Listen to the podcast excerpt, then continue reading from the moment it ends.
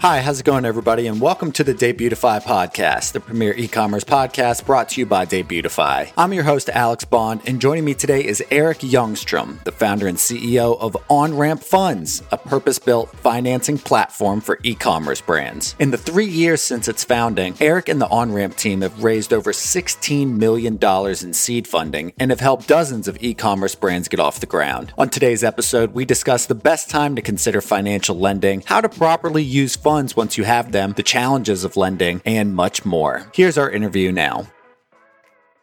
Eric, welcome to the show. Thank you. Thank you for having me today. Yeah, we're very happy to have you. So, why don't we start off with a little bit about your company, On Ramp Funds? Can you tell me a bit about that? Sure. We're a working capital finance solution for the e commerce small business owner, which means we help e commerce small business owners with making sure there's always funds available to pay for inventory, and then to pay for the uh, advertising that drives uh, inventory sales turnover, and then to pay for the shipping and fulfillment expenses associated with that sales turnover. And what we find is that, you know, especially in the small business range, uh, a lot of times most personal capital is tied up in there.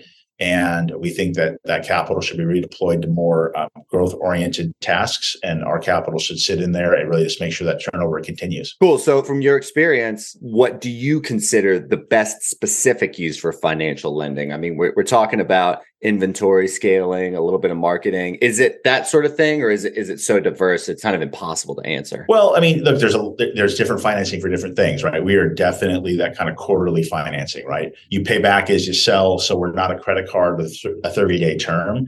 But we're also not a five-year equipment lease, right, for a piece of equipment for your warehouse. Sure. And so, you know, what, what I think is most important around financing, in the g- general sense of it, is it's really important for somebody to understand the structure of the financing they're borrowing and the intention that the lender had for them in, in the use of funds. Because if you misallocate money that you borrow from a lender into a task the lender wasn't expecting, their payments are geared around a specific set of expectations that may not be able to be met, right? So if you use my funds for equipment financing, well, that means there's not inventory to sell. And I have this kind of 90 day expected turnover cycle in terms of repayment, but then also, you know, within 45 days, giving you more money, right?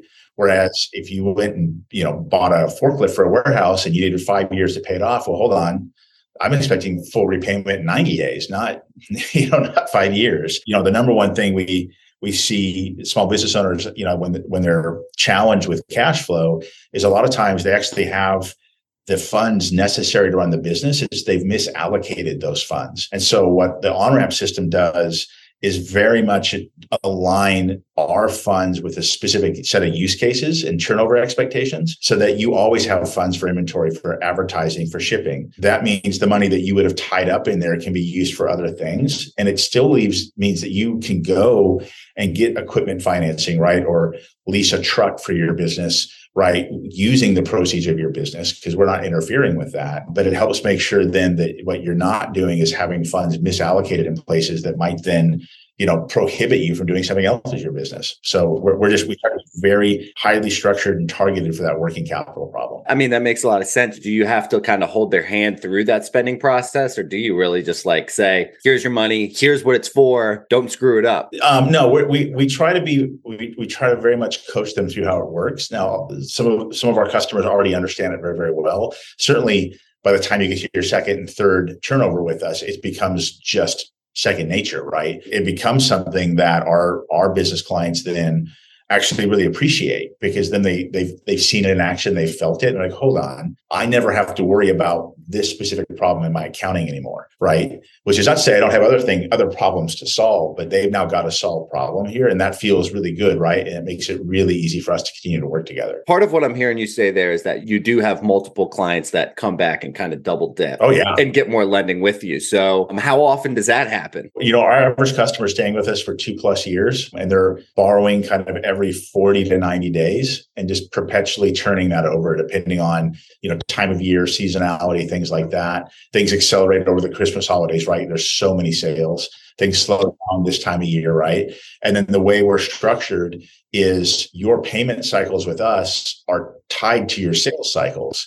And so if sales decline the amount you pay us declines. And then as those sales grow, you'll pay us more, but it's a percentage of those sales. And so what that really means then, right, is that the merchant should never feel the pinch to be able to make a payment when there haven't been the sales to drive that payment. The alignment's very, very tight, which then means you know, if you find yourself in a situation where your credit card processor is holding a higher reserve rate, well, what you're going to pay us is reduced because of that until those reserves get released. And so what we've really done is built an engine that completely aligns with that sales turnover cycle, the sales receipts and deposits of the small business owner so that we're not putting them in a pinch accidentally, right? So it's really really about helping getting them to a much more stable place with turnover and really addressing kind of the cost of goods sold and inventory expenses associated with running these businesses. I really appreciate you walking me through that process too. So just to kind of take a step back and, and start from maybe inception to execution to payment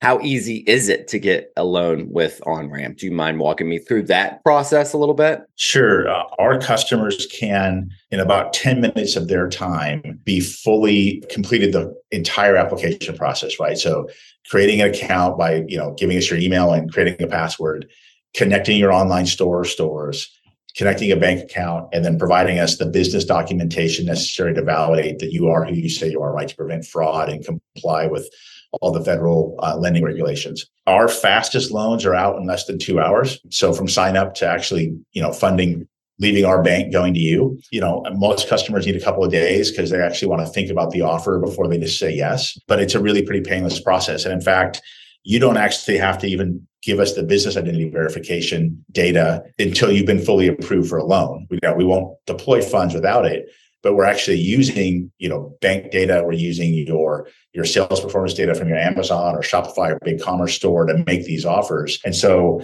really the hardest part of that process right is tracking down your ein letter your secretary of state filing documentation for your business and your you know a, a copy a picture of your driver's license or passport.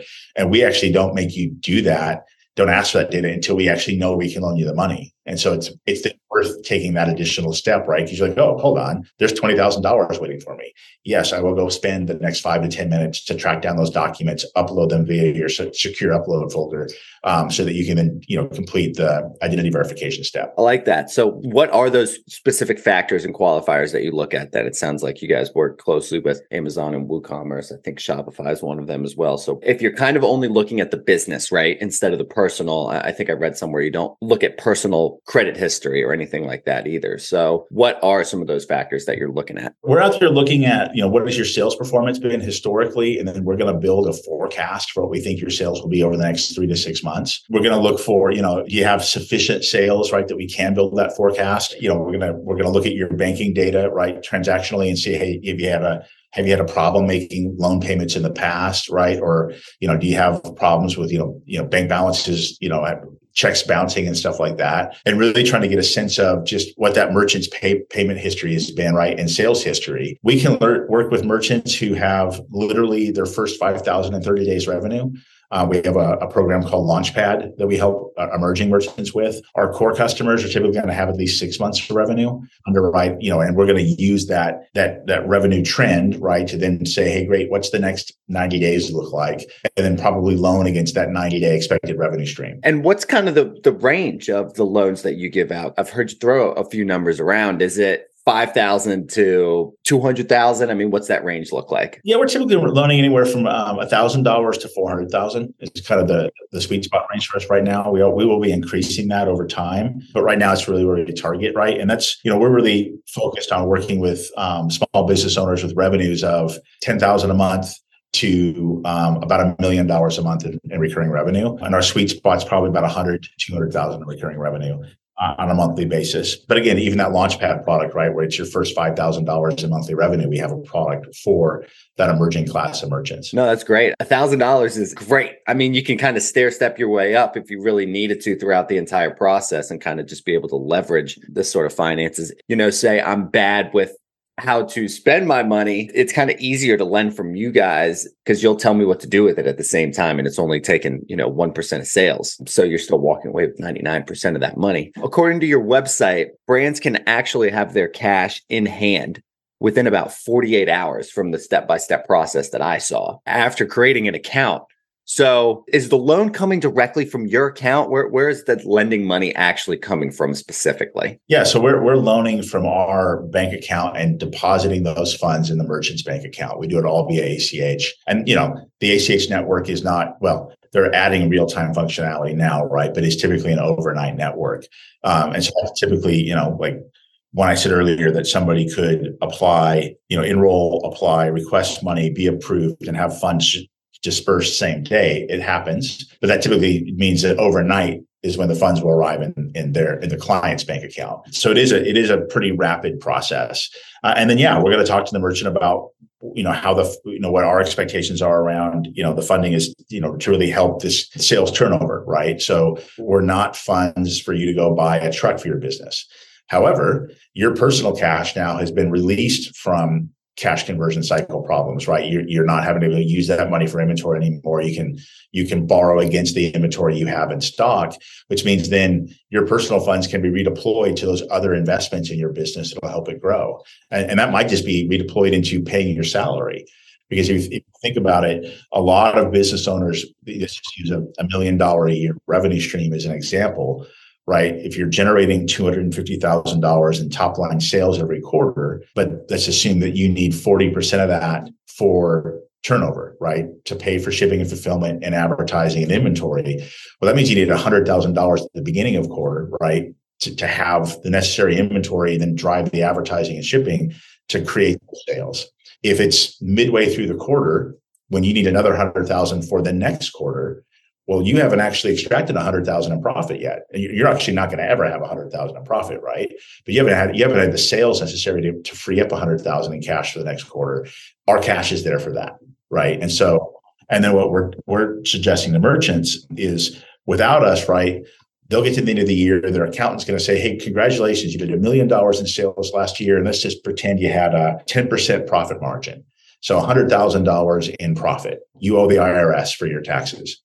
But then you go home and your wife or your husband's saying to you, hold on, but there's no cash in the bank. We're still eating peanut butter and jellies. We haven't been on vacation, right? We're not putting money away for retirement or for college. And that's because it's captured in that cash conversion cycle. And so what we're doing then is saying, great, release your funds from that, leverage the inventory that you now own to release your personal capital from having to own $50,000 in inventory. You can borrow against that. You've now freed up your capital, which means you can use that to pay yourself. And so now you can pay salary while you're using our capital to continually just churning over your sales and inventory.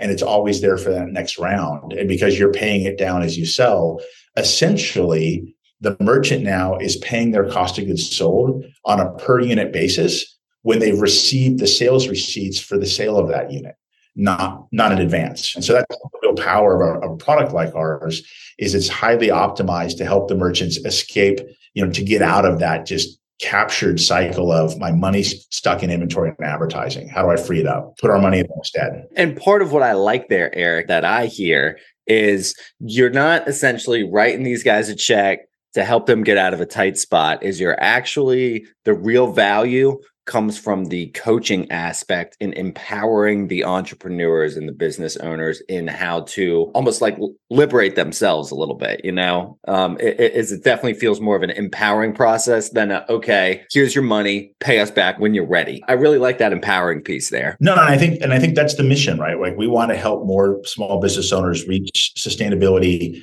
and and reach the scale that they want to achieve right and and that scale answer is different for everybody but sustainability is the same for everyone, right? Sustainability is I have a business that generates the revenue and the profit margins that I want. One person's, you know, definition of I've reached the scale I want might be 20 million a year in revenue. And somebody else's could be a million a year in revenue. Right. That's not for me to decide, right? I don't, I don't have an opinion one way or the other on that. But what I want to help them do is reach the point where they've they're at sustainability. And then, you know, the reason that we like working with customers for the long term is that once you've done a cycle with us, right, a 30, 60, 90 day cycle with us, and then you do another, you actually then really, you've internalized the power of the solution, right? And in theory, right, people can kind of look at it and get it. But there's, there is no escaping the fact that it's always more powerful once you've used a product and actually understood the use because you've been through a full turnover cycle with that product, then you're like, hold on, now I get it, right? This really, really helps my business. And it means that I can still go use my credit cards for other expenses. If my business wants to go borrow money from the bank to buy a forklift for the warehouse, right, or something like that, OnRamp's not in the way of that right? Because we're just not structured. We're structured in a way that makes sure that you can take advantage of different types of financing to help scale the business, right? And we're not equipment financing, but then we don't impede that. And by the way, if you have equipment financing, that doesn't stop your ability to borrow from OnRamp. We're really structured well. And what becomes really powerful, and the reason we have such good repeat business is that the merchants begin to understand that and see the power of it and then dial us in for what we're, we're best for so that they can use other vendor other financing for what it's designed and best for. Absolutely. How often if you don't mind me asking are brands unsuccessful in, in paying back their loan? I imagine it's rare but i am curious. Yeah no look every every lending business has the unfortunate side to it that there is going to be bad debt. What we see is that it's a pretty infrequent occurrence. You know what we really accept in terms of bad debt is you know the risk that we're taking on is that your business can't deliver the next call it 90 days of sales, right? And if that means that your business is going under, but you're treating us fairly, right? If we're if we're supposed to be paid 10% of sales every time you get a deposit, if we're seeing those deposits come through, but the business just goes under, then we accept that risk. It's our job to build a risk forecasting engine that can tell us that you're going to have the sales necessary to repay us. Now, we do have customers who just decide they don't want to pay. And and then, you know, unfortunately, then we have to go through a collections process, right? It's it's not what we want to do. But if a customer is able to pay, but just decides they don't want to pay, if we don't find a way to get paid, we don't have a business for the other five, six, seven hundred customers that we're supporting, and then we're not supporting the, the vast majority of good borrowers. But you know, from my perspective, the risk that we're really willing to accept is that your business goes under right? For some reason, you know, let's face it, small businesses have a failure rate and it's fortunate, right? But we're willing to take that risk with you. And if, is if as long as we're treated fairly on the way down, then we're going to accept that that was a loss that just, you know, happened, right? And, and then we're going to refine our risk modeling, right? To say, hold on, why did we, why weren't we able to detect that that business was going to have that problem in the next 90 days. I was just about to say the same thing. I mean, bad debt, sadly, good data, you know? And it is good data. And we will refine for that, right? So that hopefully then the next time that we can see that, we can go back to that merchant and say, hold on, you're not ready to borrow from us right now because you have these problems. But if we can spot those problems, then can we actually help the merchant say, hey, great, if you can solve this problem, here are the steps you need to take. And the data is going to reflect that over the next 30 days. And then, by the way, you will be eligible well then we're actually being a partner to that merchant because we're helping them spot that trend maybe before they even recognize it. I mean that's really powerful. I didn't even think about that. You could say yes but you have to use it this way or else your business is literally going to go under according to our forecast modules you know? How long does it typically take for a brand to pay back their loan? So let's say they are. I'm hearing you say 30 to 90 days something like that. So our loans are structured you know our, our advances rather are structured in kind of a 30 to 150 day expected payback period. And it's really customized per borrower based on the unique sales turnover, inventory turnover cycles of their business. On average, it's about 90 days, right? Which the average inventory turnover cycle for an e commerce business is about 60 days. Um, so we, have got a little cushion in there for you. But we do have customers who go faster. We have a lot of customers who are on kind of 30 to 60 day cycles, and then several that even run a 120 to 150 day cycle. But we work with uh, each of our borrowers, right, to understand that need. We use the data from their sales history, from you know, from their inventory history and whatnot, to actually ascertain that and then we optimize the the loan offering against that and any specific requirements that merchant might have for you know for their immediate needs and just to kind of you know circle back a little bit so these businesses are they essentially making a payment to you at the end of every month or week or whatever instead of you being hooked up to their business and pretty much taking money off off the top until you're paid in full the payments are automated right so we're connected into their yeah. business and so we automate the payment and we're determining, you know, our, when we make the advanced offer, we're telling the merchant that there is a certain percentage of each sale. And that to be clear, at deposit, right? So not you sold today on Amazon, but they're not going to give you the money for 17 days. No, we're going to wait the 17 days We want to make sure that the cash is coming to you when you make the payment to us. And then, you know, we're and we're determining what percentage of those sales that is, and then synchronize that with the deposit pace of the different sales channels. So if it's Amazon, it's every two weeks. Well, you're going to be making a payment every two weeks. Shopify, that could mean that you're you're making a payment every day and it's for sales that happened four days ago because of the lag between the, the sale date and the deposit date, right? And then, you know, other channels might be weekly. And so then what we're doing is basically saying whenever you're receiving sales receipts, when those deposits are coming to you, that's when you're making the payment back to OnRamp. So you're paying the cost of goods sold. For instance, if you sell this pen, right, and it's sold it for 40 bucks and you're paying us 10% of each sale for the cost of the pen and the fee associated with the loan, well, then great, that $40 is deposited. We're going to sweep the $4 and now you owe four dollars less, right? Because you you paid it off for that pen. And but then let's just assume that all of a sudden you go ten days without pay, without selling a pen. Well, great, you don't have payments in those ten days because there's, been no sales, and so that way we're we're in sync. And then let's say you get to day fifteen, all of a sudden you sell a hundred of them. Well, now you're going to four hundred dollars, but that's because the sales were there to generate that payment. I was just curious about the exact specificity of that repayment process and what that looked like. What sort of business or product, if there is any, tends to pay you back more quickly? I mean, are, is there a certain trend that you've noticed where pen companies tend to pay you back really well or have a great return on on lending for you guys or, or, have you noticed any sort of trend there? Well the type of seller will determine the seasonality right? So you know kind of general retail right? Christmas is your big time of year. It's people giving presents right? All that volume comes through. And so that that time of year is going to be very fast payback. We have customers in you know who sell seeds and gardening gardening supplies they're actually in their peak season right now. It's it just kind of started in the last weeks, right? And so it's it's less around the type of business that pays quickly. It's more around each business has a different seasonal cycle, and they're going to have times of the year when it's really busy, right? But you know, you don't need to borrow a lot for inventory in October if you're a gardening supply company because you're six months away from anybody buying anything, right? And so, you know, we're going to cycle with that seasonal trend. And then we're also going to look at that business's sales velocity, right? Are they growing? Are they declining? How fast are they growing, right? And then we're going to reflect that with that seasonality and then other kind of macro trends on their sales forecast and then loan against that, right? And then it's our job to make sure we're getting that forecast right. Have you seen people do that where they where they ask for money from you where they know that they're not going to have money coming in so that way they can kind of I don't know, buffer it the way they are, you know? I mean, that's kind of another school of thought essentially. It's not like anything necessarily wrong with it, I don't think. If if it's like ideally you want to pay back a loan as quick as possible obviously but if it's not accruing interest then there's no real difference between i have like a, a, bit of a buffer during my downside or downtime of the season versus when business is booming yeah but let's not forget again if we know that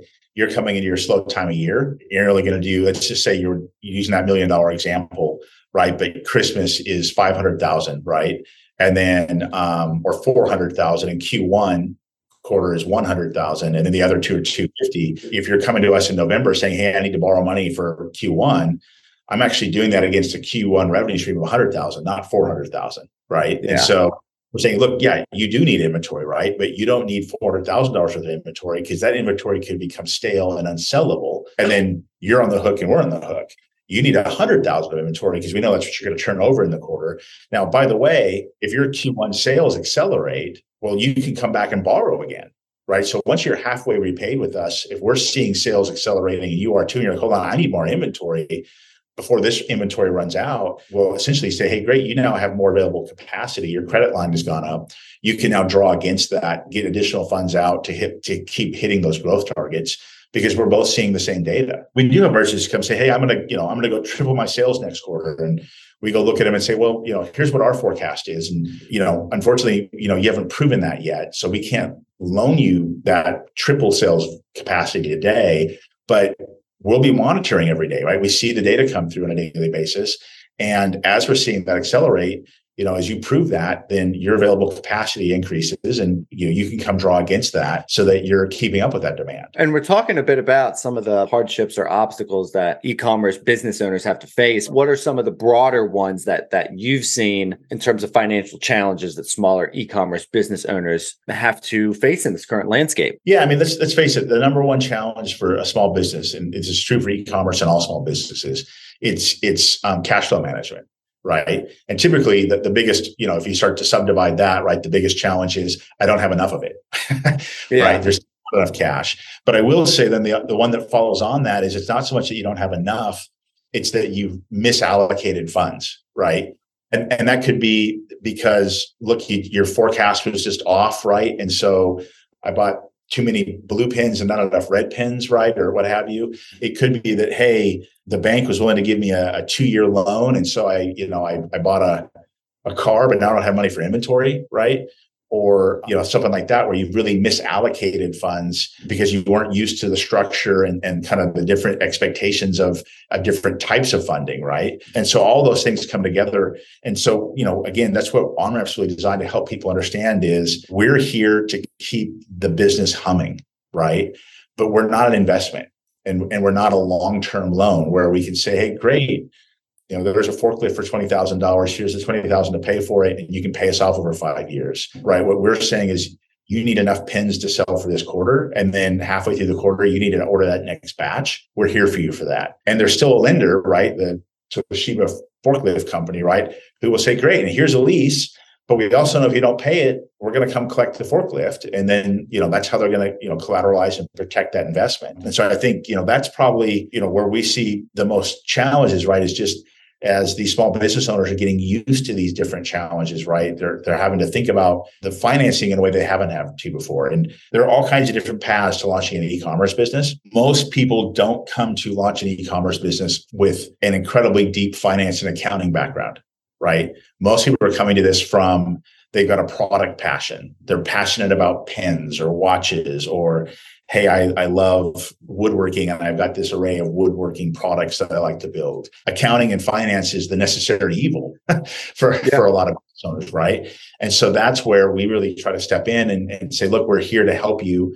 We're, we structure the product in a way that's designed to, to make sure that it works for your business we're using data to drive that decisioning so that it's it's based on the realities of what your business is doing today. And we want to see you grow and scale and, and we want to make sure that we're not giving you too much money. Can also cause a problem because you can't pay it back. And so what we're really trying to do is hyper optimize it for that specific portion of your business problem. In doing so that still leaves you open to go work with other lenders for other parts of those business financing challenges that aren't working capital related. And speaking of, of growing and scaling, is there a specific time in a company's growth process that is most advantageous to consider lending? Is it go to market or, or a specific scaling stage, or, or does it really matter to you guys? From our perspective, right, like we can't work with a brand new company because there's no sales history to go, you know, to go forecast. From my perspective, I'd say, you know, look, you've got that six months worth of sales really going, right? We can then start working with you to forecast and then we can start scaling with you, right? That scaling is both going up